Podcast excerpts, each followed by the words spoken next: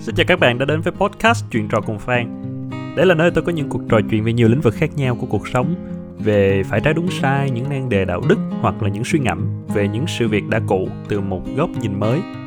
Đôi khi tôi cũng chia sẻ kinh nghiệm tích lũy trong công việc và cách chúng ta có thể trở thành một con người tốt đẹp hơn mỗi ngày. Qua đó hy vọng giúp ích cho các bạn về tư duy logic, khả năng phản biện, hoặc đôi khi chỉ là gợi thêm ít nhiều suy ngẫm đa chiều trong một thế giới có quá nhiều thay đổi.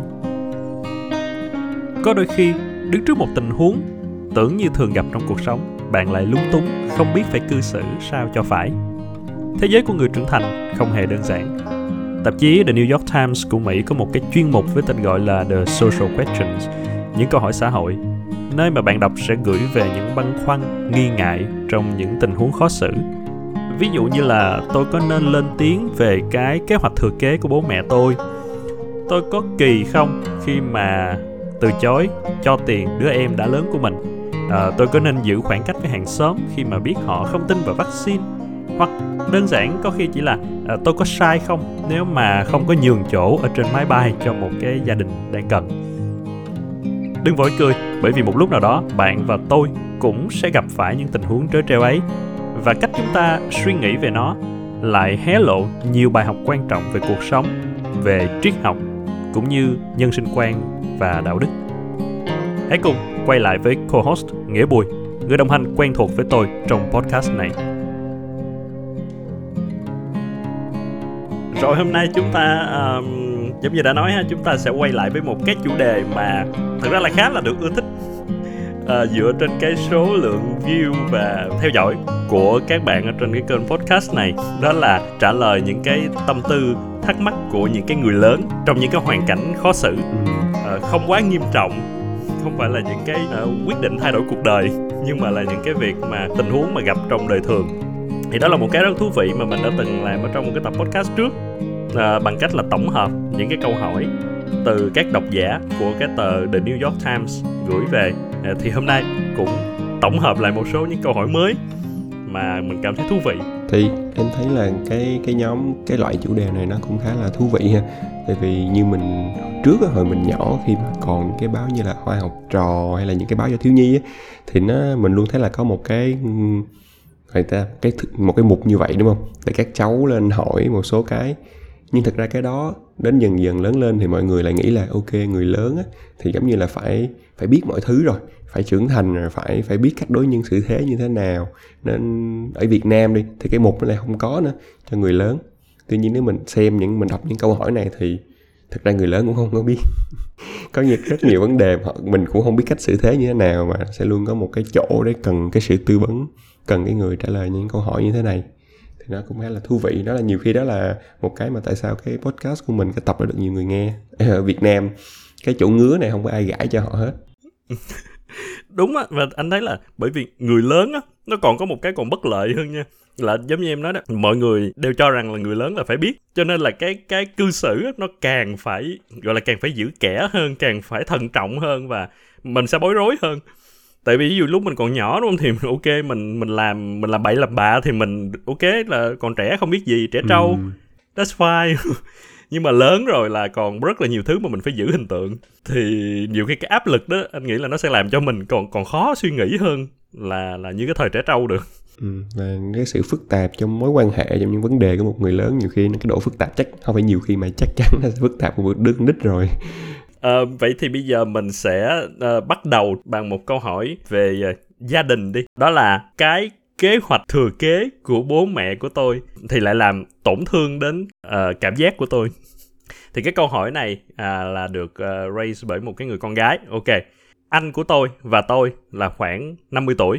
Tôi thì độc thân, còn anh của tôi thì đã kết hôn và có 3 đứa con, đang ở tuổi học đại học. Thì bố mẹ của tôi thì ở khoảng độ tuổi là tầm 70 bảy mấy. Trong một cái buổi ăn tối gia đình, bố mẹ của tôi mới thông báo cái kế hoạch thừa kế của họ là sau này nếu mà có vấn đề gì, đúng không, thì trong cái di chúc sẽ là thay vì chia đều mọi thứ một nửa giữa anh của tôi và tôi, như là tôi nghĩ rằng là bình thường sẽ là như vậy, thì bố mẹ của tôi nói với chúng tôi là họ sẽ chia thành 5 phần. 1/5 cho tôi, 1/5 cho anh tôi và 1/5 cho mỗi đứa con của anh tôi. là có ba đứa. Tôi thì không nói gì vào cái thời điểm đó, nhưng mà cái này có vẻ như khá là không công bằng đối với tôi. Mà lại còn thêm một cái chuyện là tôi là cái đứa duy nhất mà sống gần bố mẹ mình. Và khi mà họ có chuyện thì thường là họ sẽ kêu tôi đến giúp. Vậy thì tôi có nên nói gì hay không? Có cái thú vị thì mình cũng quay lại là để mọi người cũng nhớ lại là đây là cái bối cảnh do là The New York Times, đúng không? Nên đây là cái bối cảnh ở Mỹ, văn hóa Mỹ.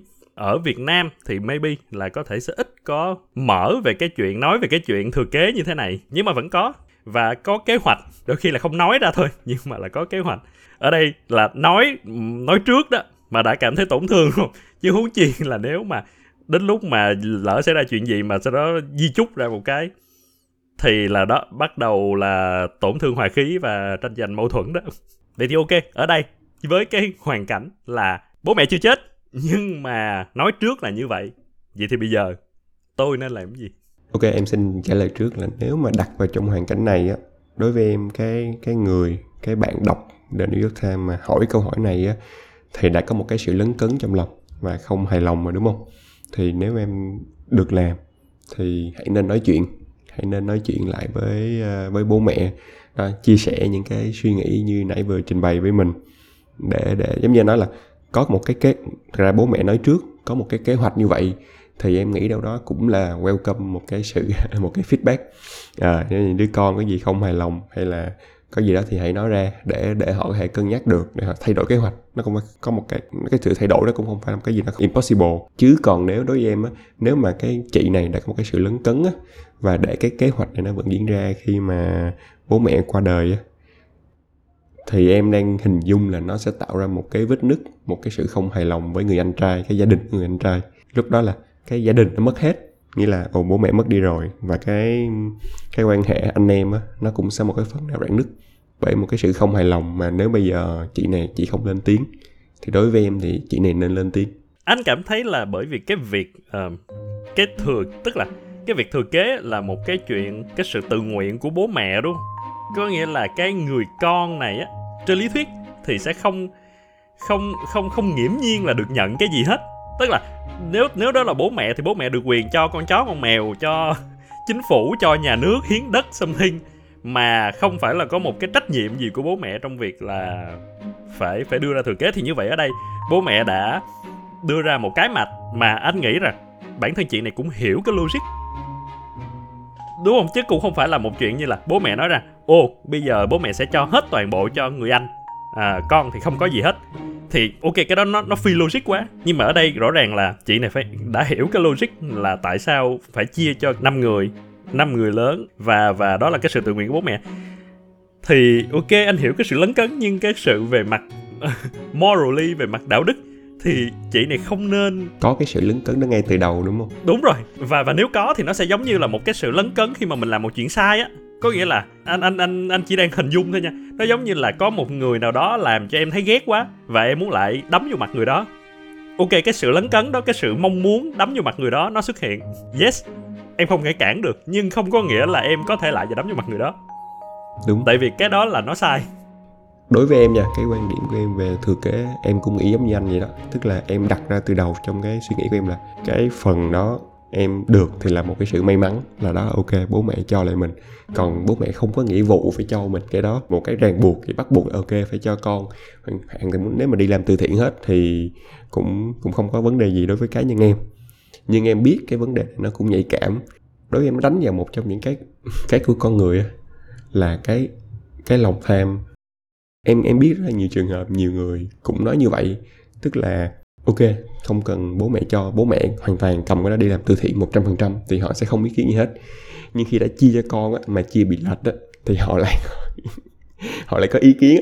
Thà không có, chứ mà có nó không fair thì họ lại không thích. Thì đồng ý là cơ bản cái này là một cái vấn đề mà từ đầu chị này không nên có cái suy nghĩ đó.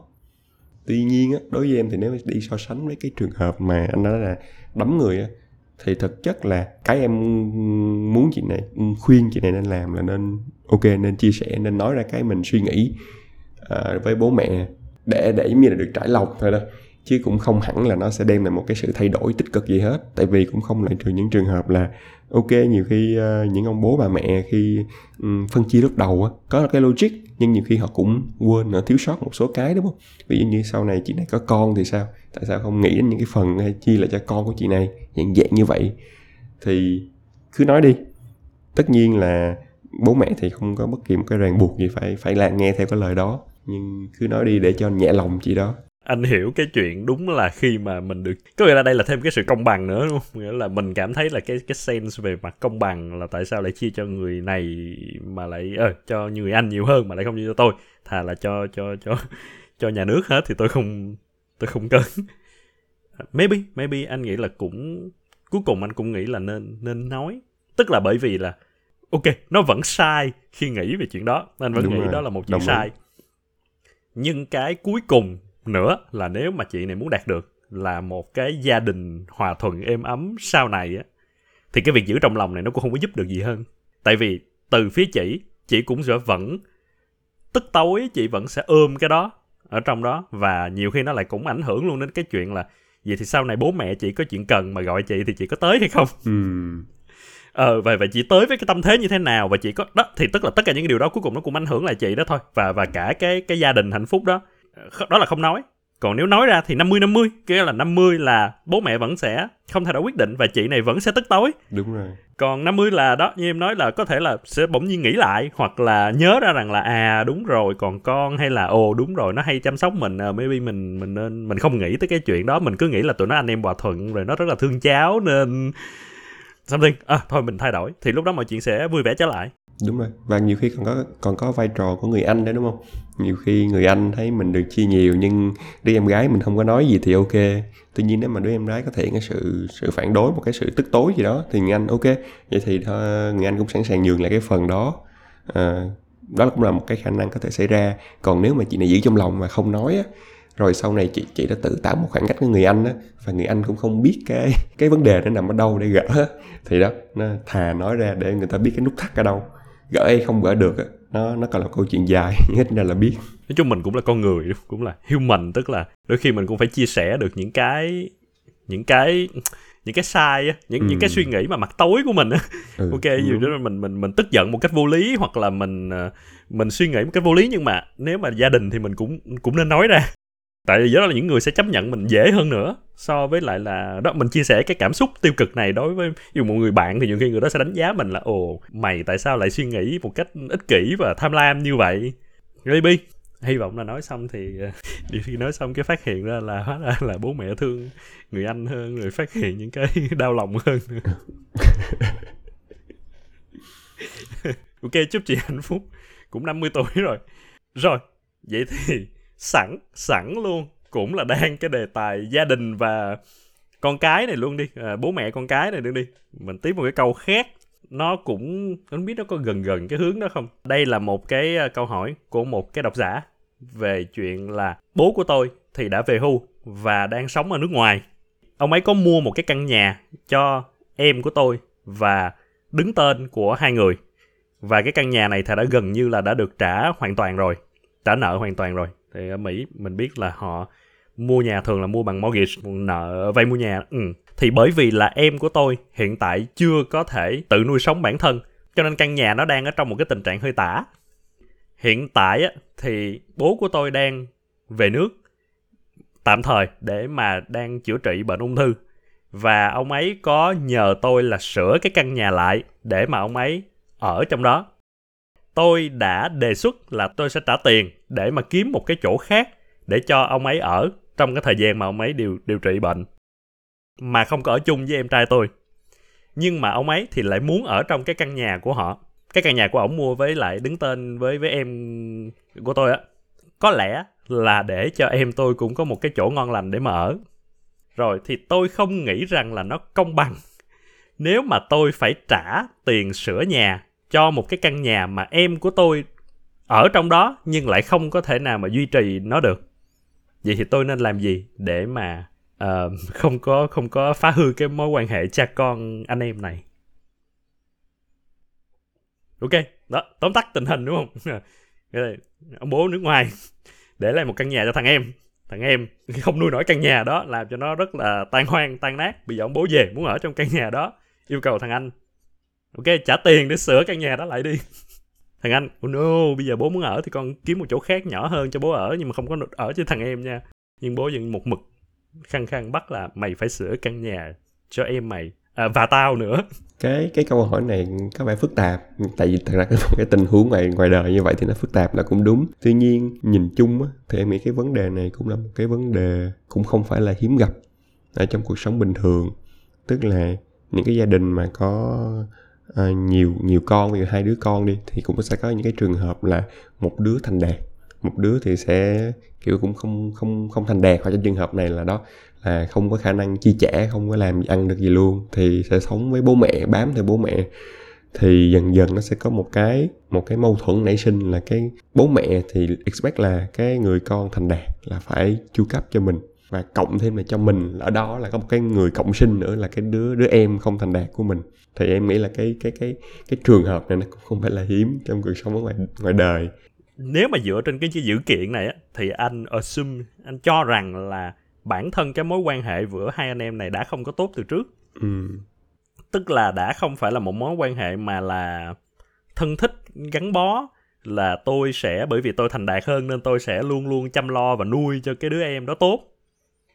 Tại vì đó, đến lúc mà ông bố quay trở về vì yêu cầu thì lúc này ông mới phản ứng luôn. Chứ còn thậm chí là trước đó ông cũng còn không có đoái hoài gì đến cái căn nhà đó và em của ông nữa.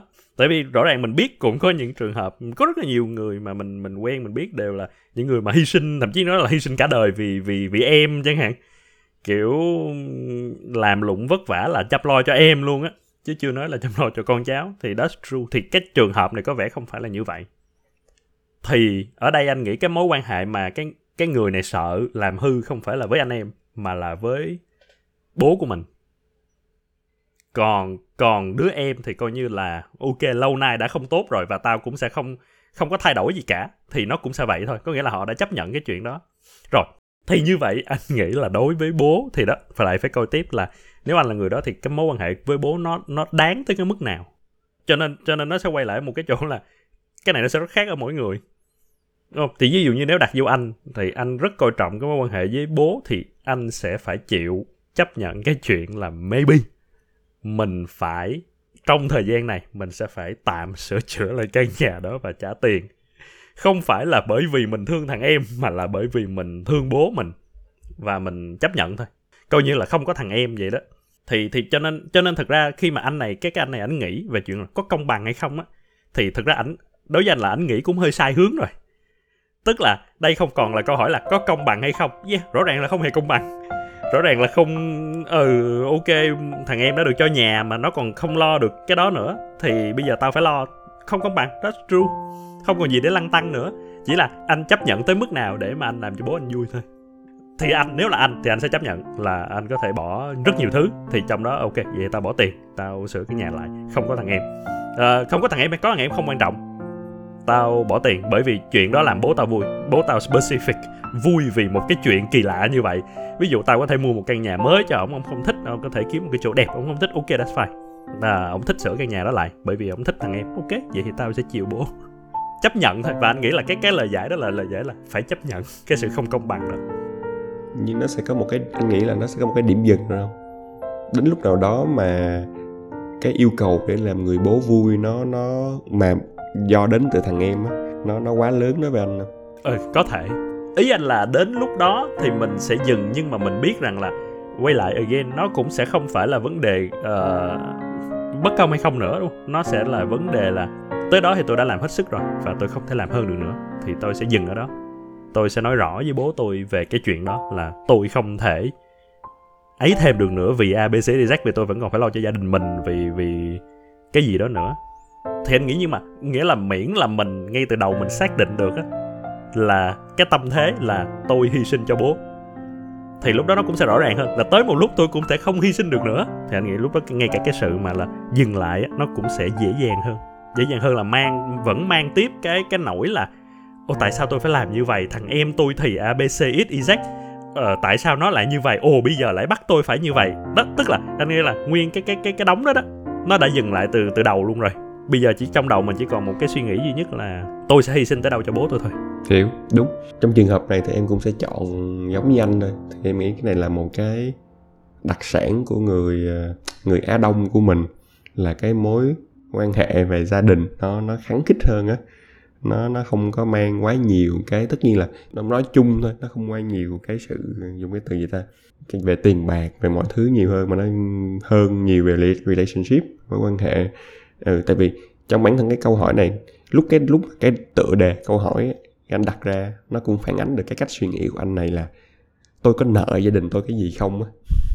Tức là anh nghĩ nó nghĩa là ok, người bố nuôi tôi từ nhỏ lớn rất là nhiều tiền, thì bây giờ tôi có nợ một cái về mặt tiền bạc với người bố mà tôi phải chi trả lại không á, hoặc là người cho người em của mình.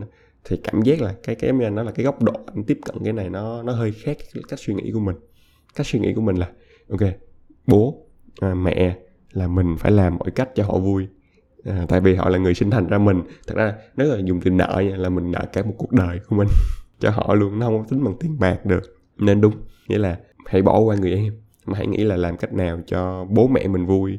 Đến một lúc nào đó mà thì bản thân mình sẽ biết là cái yêu cầu nó quá vô lý và mình không đáp ứng được nữa. Thì lúc đó mình ok, em như anh nói là mình chia sẻ và mình nói thẳng để dừng lại. Còn nếu nó vẫn trong cái khả năng mình vẫn có thể đáp ứng được thì nên làm cho bố mẹ mình vui, phải accept thôi. Nó là đúng, nhưng mà có thể là văn hóa Âu Mỹ nó sẽ lại hơi khác một xíu. Ở Đông thì mình vẫn phải chấp nhận cái sự hy sinh đó nó khá nhiều hơn. Tức là thực ra là con người nói chung bản năng thì chúng ta đều sẽ trong và văn hóa nói chung của cả nhân loại luôn á, cho đến thời điểm hiện nay thì đều là đề cao cái sự báo hiếu với bố mẹ. Ngay thực ra đúng không, ngay cả văn hóa Tây phương cũng như vậy thôi. Cũng không có cái văn hóa nào là nói về chuyện là ok, sau 18 tuổi hay là sau khi thành niên là coi như cắt đứt quan hệ giữa hai bên xem như người dân nữa, đúng không? Chỉ là cái văn hóa Á Đông của mình, cái trần, cái threshold để mà hy sinh đó, nó cao hơn thôi, cao hơn khá nhiều thôi. Ok, gia đình cũng một cái khá là phức tạp ha. Nhưng mà vậy thì mình có thể đến một cái hệ thử về mối quan hệ, tình cảm, yêu đương. Vì cái này nó phù hợp với lứa tuổi của mình. Bạn gái của tôi muốn một mối quan hệ mở. Câu hỏi này đến từ một bạn trai. Thì bạn trai này hỏi rằng là ok, bạn gái tôi và tôi thì sắp đến tuổi 30. Chúng tôi đã hẹn hò với nhau được 2 năm rồi. Và một bữa thì chúng tôi đang nói chuyện về tương lai của mình. Thì tôi nghĩ rằng là chúng tôi sẽ cưới sớm thôi. Nhưng mà bạn gái của tôi thì lại làm tôi rất ngạc nhiên. Cô ấy nói rằng là cô ấy yêu tôi, nhưng cô ấy không nghĩ rằng là ở trong một mối quan hệ 1-1, cái đó nó gọi là chữ gì ta? Monogamous thì là dịch ra tiếng Việt là gì? Nói chung là trong một mối quan hệ một vợ một chồng á, cô ấy không nghĩ rằng là mối quan hệ một vợ một chồng trong suốt cả đời của cô ấy thì sẽ hợp với cô ấy. Cho nên cô ấy nói rằng là cô ấy không muốn chia tay và cô ấy cũng rất là chung thủy với tôi, nhưng cô ấy muốn khám phá những cái khả năng về việc là mở cái mối quan hệ của chúng tôi với cả những người khác nữa. Thì tất nhiên là cái mối quan hệ của chúng tôi vẫn sẽ là cái mối quan hệ chính, nhưng mà sẽ vẫn còn có những mối quan hệ khác và cô ấy vẫn sẽ luôn chung thủy với tôi. Ok, thì cái này là cái mà tôi chưa hề nghĩ đến bao giờ. Ok, có lời khuyên nào không? Cái này thì đối với em lại thấy nó cũng không phải gọi là sao, cũng không có phải gọi là dễ không, nhưng khi mà về quan hệ, về tình cảm á, thì hai người này, ok, anh này đầu tiên là thử nghiên cứu về cái open relationship, cái mối quan hệ mở, những cái lợi ích, cái bất cập của nó, rồi đầu tiên là tự hỏi bản thân là mình có muốn thử, hoặc là đây là cái có phải là nó đúng với những cái mà anh đã nghĩ về một cái mối quan hệ trong cái hệ tư tưởng của anh hay không. Cái anh muốn thử thì ok thôi, anh muốn thử. Thật ra 30 thử thì cũng chắc cũng còn cơ hội sửa sai. Còn như nếu anh sau khi anh tìm hiểu bao nhiêu là không, ảnh vẫn là một người theo cái hệ tư tưởng là mối quan hệ một vợ một chồng, monogamous, thì chỉ có dừng lại thôi. Thì giống như là hai con người với hai cái suy nghĩ, hai cái giá trị khác nhau về quan hệ. Một người chỉ chấp nhận một vợ một chồng, một người thì muốn hướng tới cái mở hơn. Thì dù có tình cảm thì cũng nên dừng lại thôi. Em cũng không nghĩ là có thể tiếp tục được. Deep down thì cái câu trả lời vẫn chỉ có thể là hai người đó rõ nhất thôi. Tức là bản thân anh này rõ nhất là cái mối quan hệ của họ nó như thế nào và nó có đáng để mà ảnh thay đổi không chẳng hạn. Đúng không? Tất cả những cái đó nó không người ngoài nào có thể đánh giá được hết. Cho dù là có bất kỳ cái sự thật có bất kỳ cái được nghe kể hay là như thế nào đi nữa thì bản thân hay bố mẹ cũng không thể nào mà đánh giá được, chỉ có ảnh có thể đánh giá được chính xác nhất là cái mối quan hệ đó nó có đáng để mà ảnh về em nó thử chẳng hạn, nếu mà cái đó nó hoàn toàn khác với lại cái thế giới quan lâu nay của ảnh. Nó vẫn có một cái khả năng đó là ok, nghĩa là ảnh chưa nghe nói tới thôi, nhưng nhiều khi ảnh nghe ảnh nghiên cứu cái này hay quá, sao tao thích cái này quá vậy, chỉ là trước giờ tao được dạy là phải như vậy thôi. Nhiều khi nó là như vậy.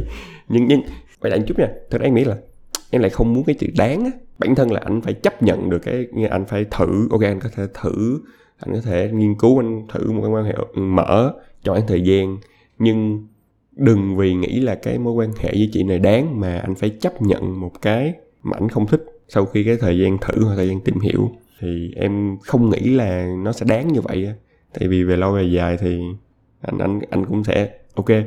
Thì cuối cùng thì nó sẽ là một câu hỏi đâu, nghĩa là nếu mà sau này anh không hài lòng về cuộc sống và cái quan hệ đó thì em không nghĩ là nó đáng. That's true. Đúng.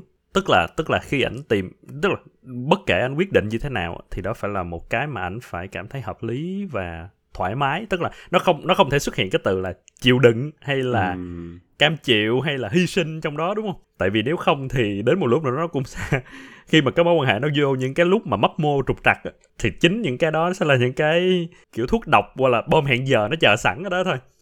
Tôi mặc dù tôi cảm thấy cái này rất là nonsense nhưng mà tôi vẫn cố gắng chịu vì em, nhưng tại sao em lại ABC thì xét đó. Nếu mà lãnh tìm hiểu và anh cảm thấy là không anh vẫn không thể make sense được thì đúng, anh nghĩ là nên bỏ qua thôi. Tức là đó là thế giới quan không hợp nhau và hai người không hợp nhau, nó cũng sẽ như hàng trăm ngàn câu chuyện khác về không hợp nhau thôi.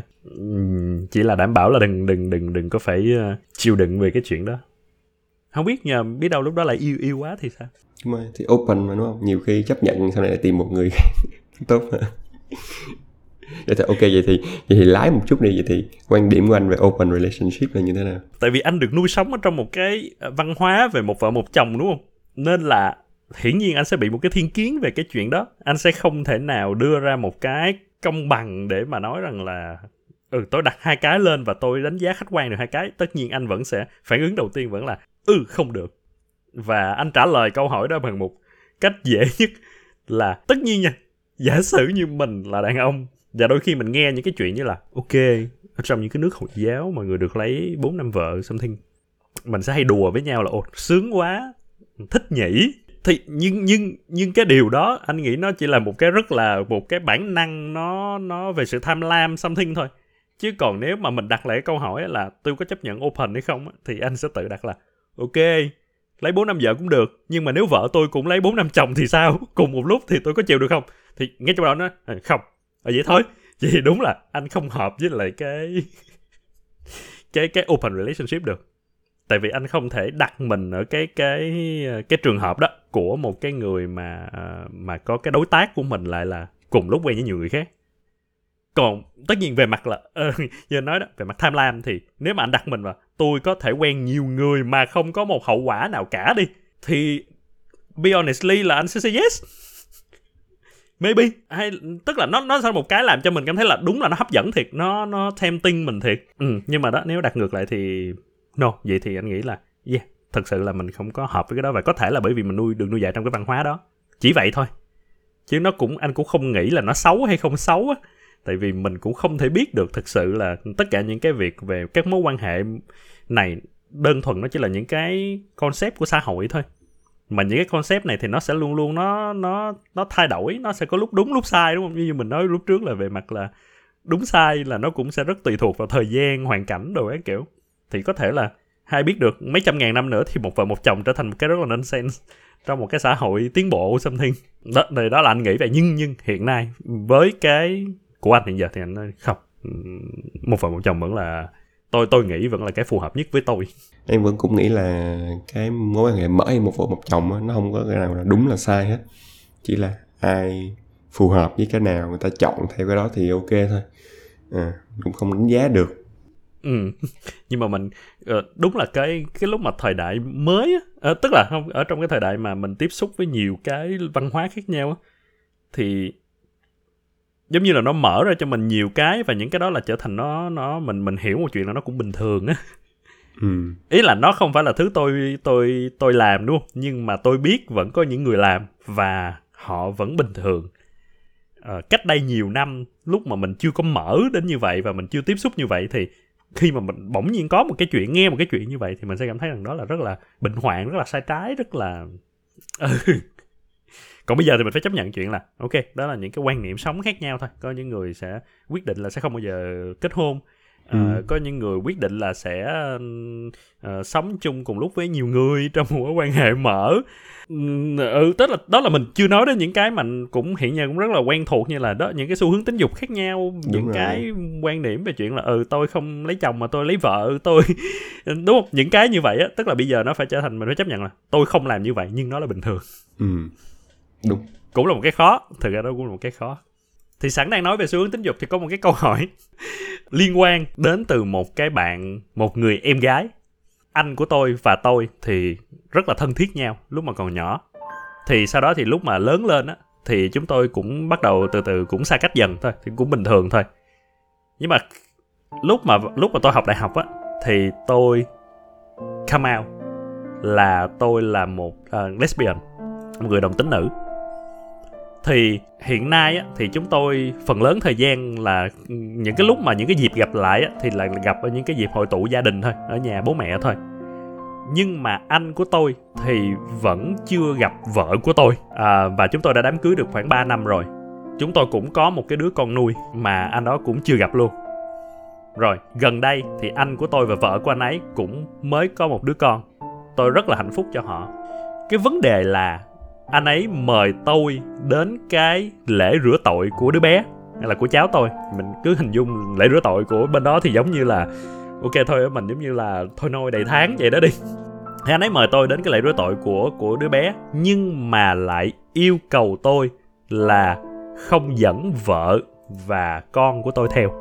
Ông ấy nói, anh ấy nói rằng là gia đình vợ của anh ấy á, thì rất là sùng đạo và không có tán thành cái mối quan hệ, cái hôn nhân đồng giới của tôi.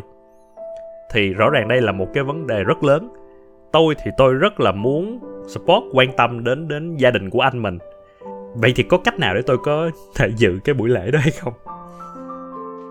Nếu mình khái quát hóa lên thì nó sẽ rất là, nó cũng khá là phổ biến trong cái lúc hiện nay, khi mà chúng ta dần dần chấp nhận những cái mối quan hệ, những cái xu hướng tính dục khác. Nhưng mà đó là cái mâu thuẫn về mặt gia đình. Thì ở đây đó, chị này rất, coi như là rất thương anh trai, rất là hạnh phúc vì cái có cháu, muốn đến dự lễ của cháu. Nhưng mà gia đình vợ của anh trai thì lại rất rất rất không tán thành về cái mối quan hệ của chị này. Đối với em thì chị này phải cứng rắn, không nên đi tham dự cái buổi lễ đó luôn. Một cái quan điểm của em là mỗi người sẽ có hai cái giai đoạn gia đình. Cái giai đoạn thứ nhất là khi mình còn nhỏ thì cái gia đình chính của mình, cái mà chủ yếu của mình sẽ là bố mẹ và anh chị em. Nhưng khi mình đã đi qua cái bước tiếp theo là mình có một cái gia đình khác của mình, có vợ, có con, thì cái đó mới trở thành cái gia đình nhỏ, dùng từ nhỏ sai, cái gia đình chính của mình.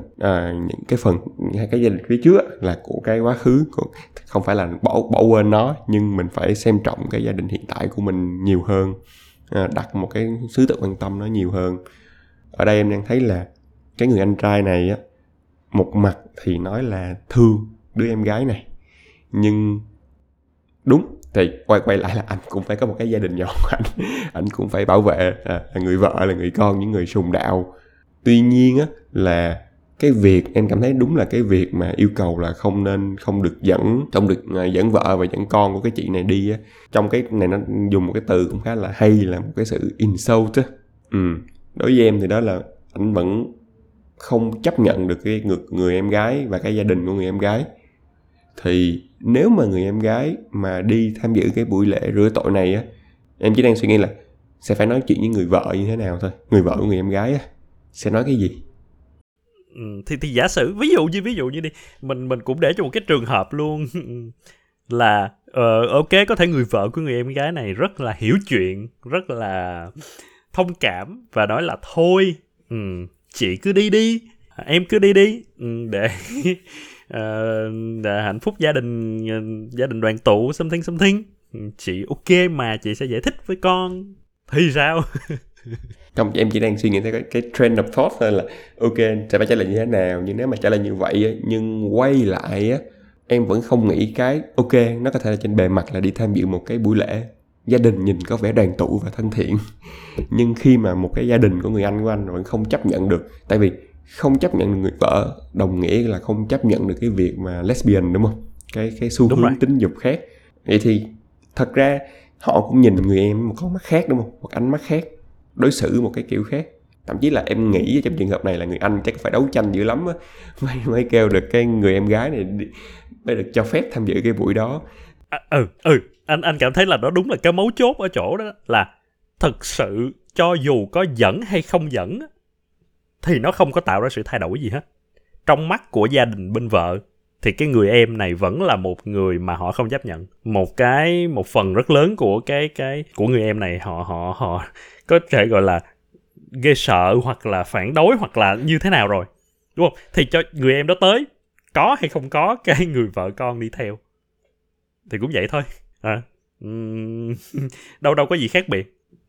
Thì anh nghĩ là đó đúng là cái mấu chốt của cái tình huống này là ở chỗ đó. Tức là cái người em này sẽ phải hiểu một cái chuyện là như vậy. Không phải là bởi vì tôi có thể hy sinh ở phía tôi là tôi không dẫn vợ con tôi theo thì sẽ làm cho mọi chuyện tốt đẹp hơn. Không, bạn đến đó bạn sẽ vẫn nhận những cái ánh mắt, bạn vẫn có cái nhận được cái sự kỳ thị thôi.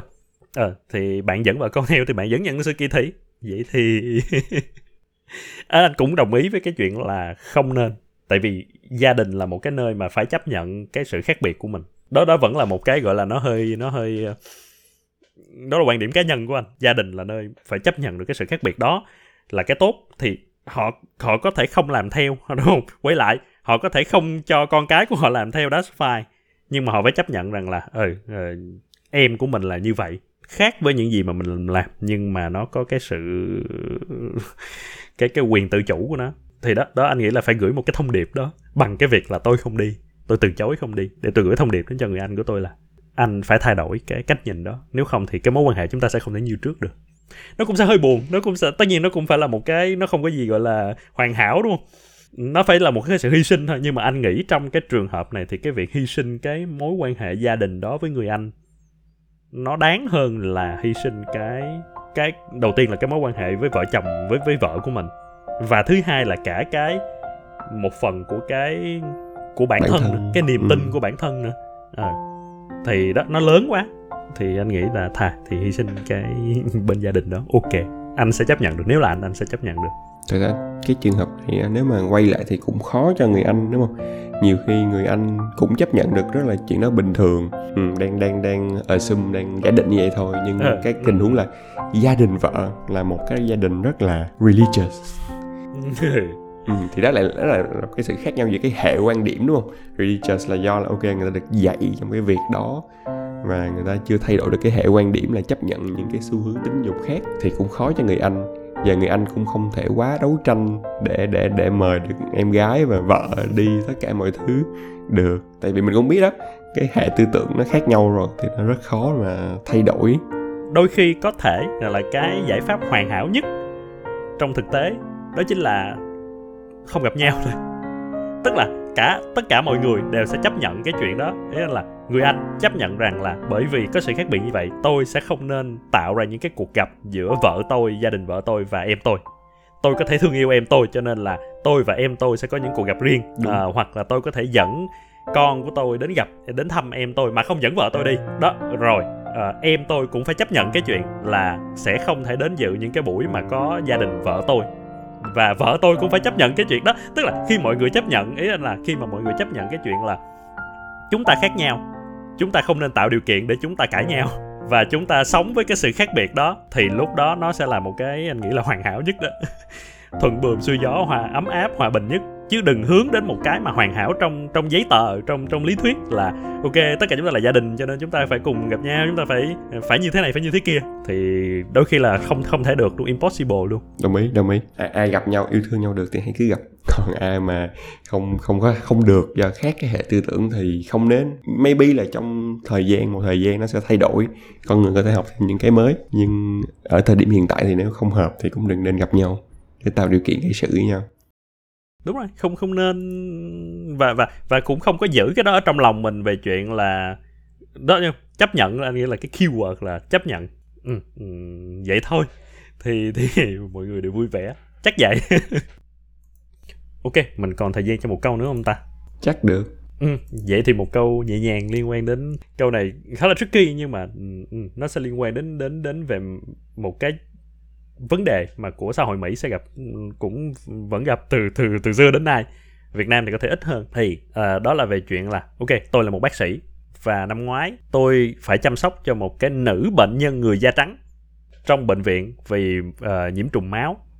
Thì trong cái thời gian một vài ngày mà cô ấy đang ở trong bệnh viện á, thì cô ấy bắt đầu nói về những cái nhân viên trong bệnh viện mà da đen dùng cái chữ N.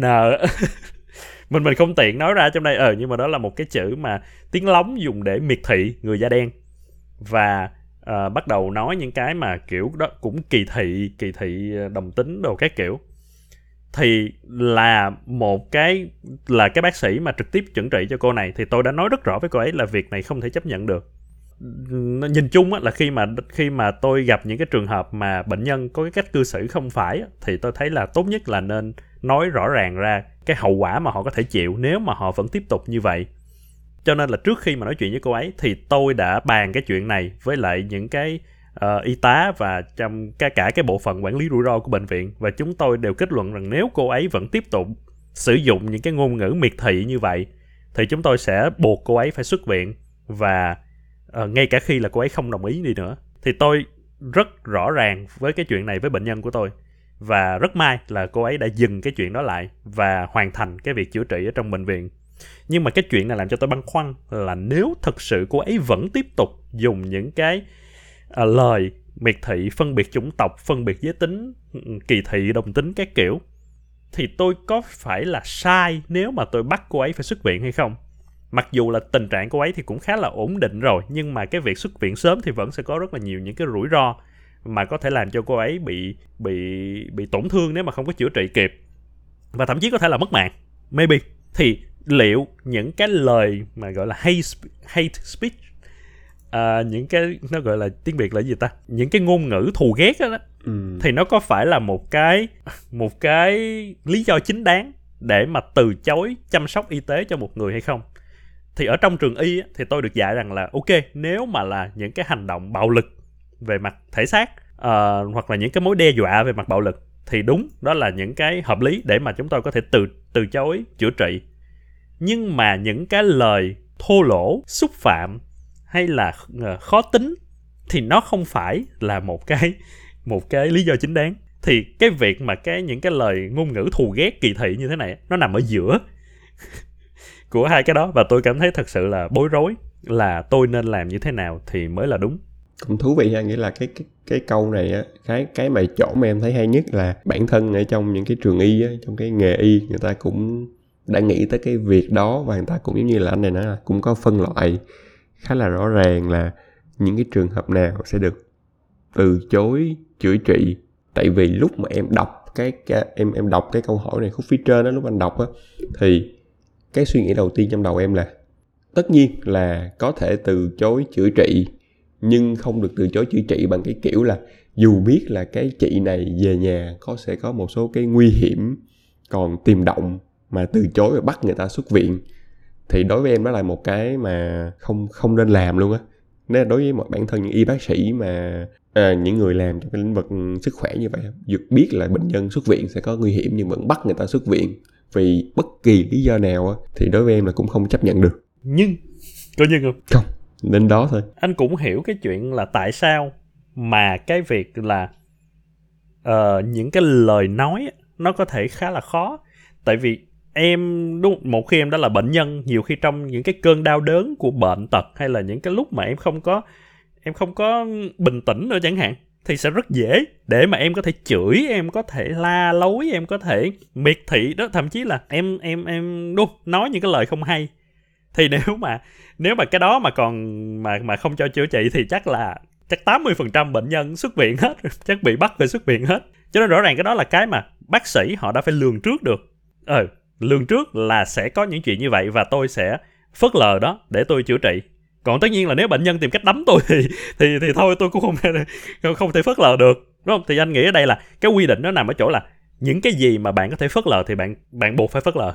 Tại vì đó là một phần của cái công việc của bạn. Thì cũng giống như anh nghĩ tương tự hơi thôi, cái này có thể là nó hơi khập khiễng, nhưng mà nói ví dụ giống như là mình nhân viên chăm sóc khách hàng, ví dụ mình gọi lên thì họ phải chấp nhận rằng đôi khi có những khách hàng sẽ gọi lên than phiền về cái sản phẩm hay là về cái gì đó mà rất khó tính và chửi và nói những cái lời nặng nề nhục nhã họ, thì cái practice trong ngành anh hiểu là đôi khi mình phải chấp nhận cái chuyện đó, phớt lờ nó và tiếp tục giải quyết để giải quyết được.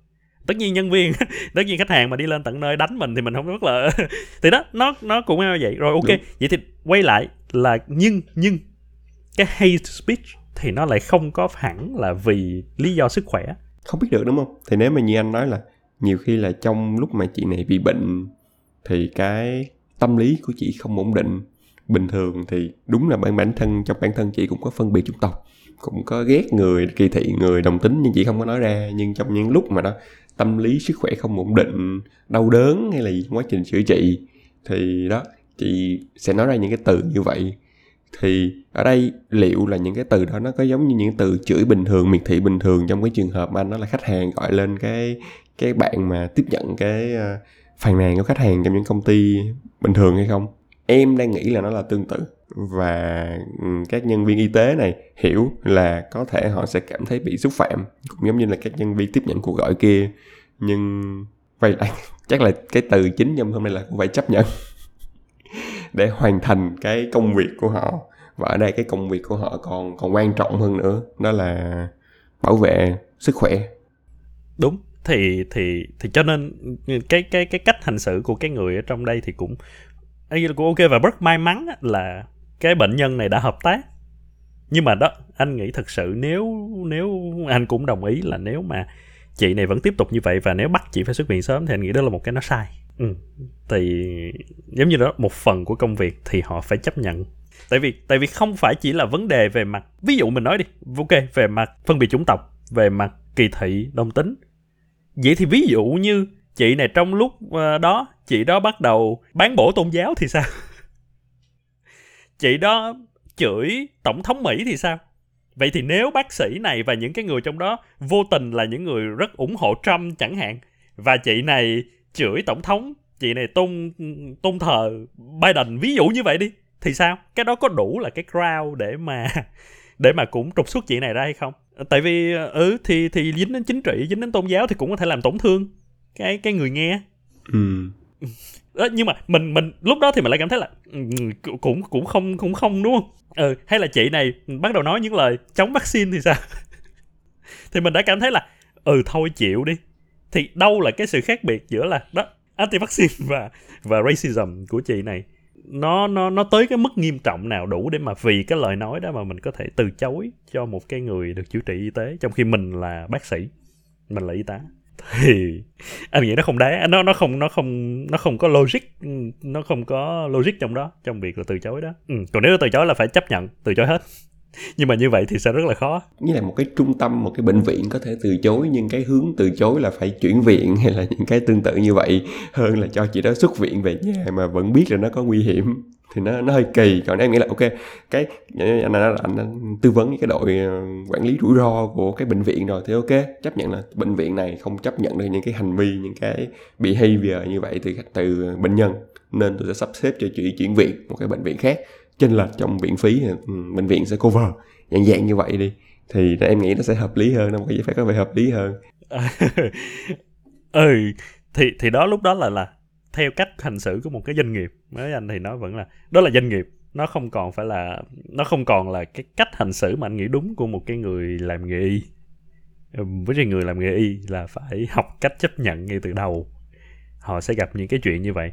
Còn nếu mà họ quá nhạy cảm và họ không chấp nhận vậy thì quay lại it's fine thôi, đó là quyền của họ, đó là đó, nó cũng không có gì sai nếu mà họ không chấp nhận được. Hay là khi mình là một cái người da đen bỗng nhiên có người chửi mình cái từ đó thì mình cảm thấy tổn thương và mình từ chối, mình không muốn làm những người đó, chuyện đó bình thường, rất hợp lý. Nhưng mà như vậy thì điều đó đồng nghĩa là đôi khi một số cái ngành nghề nó không phù hợp với bạn nữa thôi. Có những ngành nghề nó đòi hỏi bạn phải mặc giày, có những ngành nghề nó đòi hỏi bạn phải ABC, thì ở đây cái đức tính đó nó không có hợp với bạn thì thôi. Nhưng mà đó nó sẽ không thể là, anh nghĩ là cuộc sống nó sẽ không công bằng chỗ là bạn muốn làm cái này nhưng mà bạn cũng phải muốn có cái khác mà nó lại không có hợp với cái nghề đó thì không được thôi. Chấp nhận thôi, phải chấp nhận. Cũng không phải nói là nghề y là một cái nghề mà lúc nào vô cũng sẽ bị chửi, bị miệt thị như vậy. Nhưng cái mình đang muốn nói là khi mà chọn nghề y á, cái ưu tiên hàng đầu đặt trên tất cả những cái, thậm chí về cái những cái về bản thân của mình, những cái về màu da, về xu hướng á, là cái sự an toàn của cái người mình chữa bệnh và cái sức khỏe của người mình chữa trị. Nó phải là ưu tiên hàng đầu, và mình phải chấp nhận là sẽ có những cái nhu cầu khác của mình nó sẽ phải đặt ở dưới cái đó. Thì đó là một cái cao cả của ngành y, em nghĩ là như vậy. Thì thực ra mẹ anh cũng là bác sĩ, thì anh cũng biết là đó, bên cạnh những cái mà được tôn vinh, tôn trọng và biết ơn something, đúng không? Đó là một phần của cái nghề, thì đó cũng có rất nhiều những cái sự xúc phạm, những cái đến đó, và không phải là về vấn đề mạo da hay là về vấn đề ấy, mà đó chỉ đôi khi là chữa không được hay là không ấy như thế nào đó thì sẽ bị mắng chửi, bị rất là nhiều cái. Thì đó cũng là một cái lý do mà đôi khi mẹ anh nói là cũng không muốn anh theo ngành ấy, là bởi vì là khổ. Nó sẽ có cái mặt sướng tất nhiên, mà trong đó là khổ thì ai làm, nhưng mà có mặt sướng nhưng cũng sẽ có mặt rất khổ, và cái khổ đó mẹ anh nghĩ là anh sẽ không có chịu đựng được. Và sẽ có những người phải thật sự rất yêu nghề, rất là ấy thì mới chịu được. Thì đó, bác lại một cái là có những thứ của đặc thù của ngành nghề thì mình phải chấp nhận cái chuyện đó. Ok, thì nếu mà mọi người có những cái tình huống tương tự như vậy, những cái câu hỏi phức tạp, đôi khi cũng không quá phức tạp nhưng mà phức tạp với thế giới người lớn, thì mọi người có thể gửi đến trong cái phần bình luận ở trong Spotify, hoặc là mình có để một cái đường link trong miêu tả của mỗi tập để mà cái form mọi người có thể gửi đến và chia sẻ, và biết đâu mình có thể chọn những cái chủ đề đó để mình nói trong một cái tập khác. Thì những cái chia sẻ của mọi người cũng rất là những cái rất là đáng quý để mà mình có thể tiếp tục những cái tập podcast hay hơn. Rồi, còn bây giờ thì mình sẽ tạm dừng ở đây. Cái danh sách những cái câu hỏi thực ra là cũng còn rất nhiều, những cái tình huống này cũng còn rất nhiều, và có thể là chúng ta sẽ quay lại trong một cái tập tiếp theo về cái chủ đề những câu hỏi khó của thế giới người lớn này. Ok, rồi cảm ơn mọi người, cảm ơn Nghĩa. Ok, bye bye. Bye bye.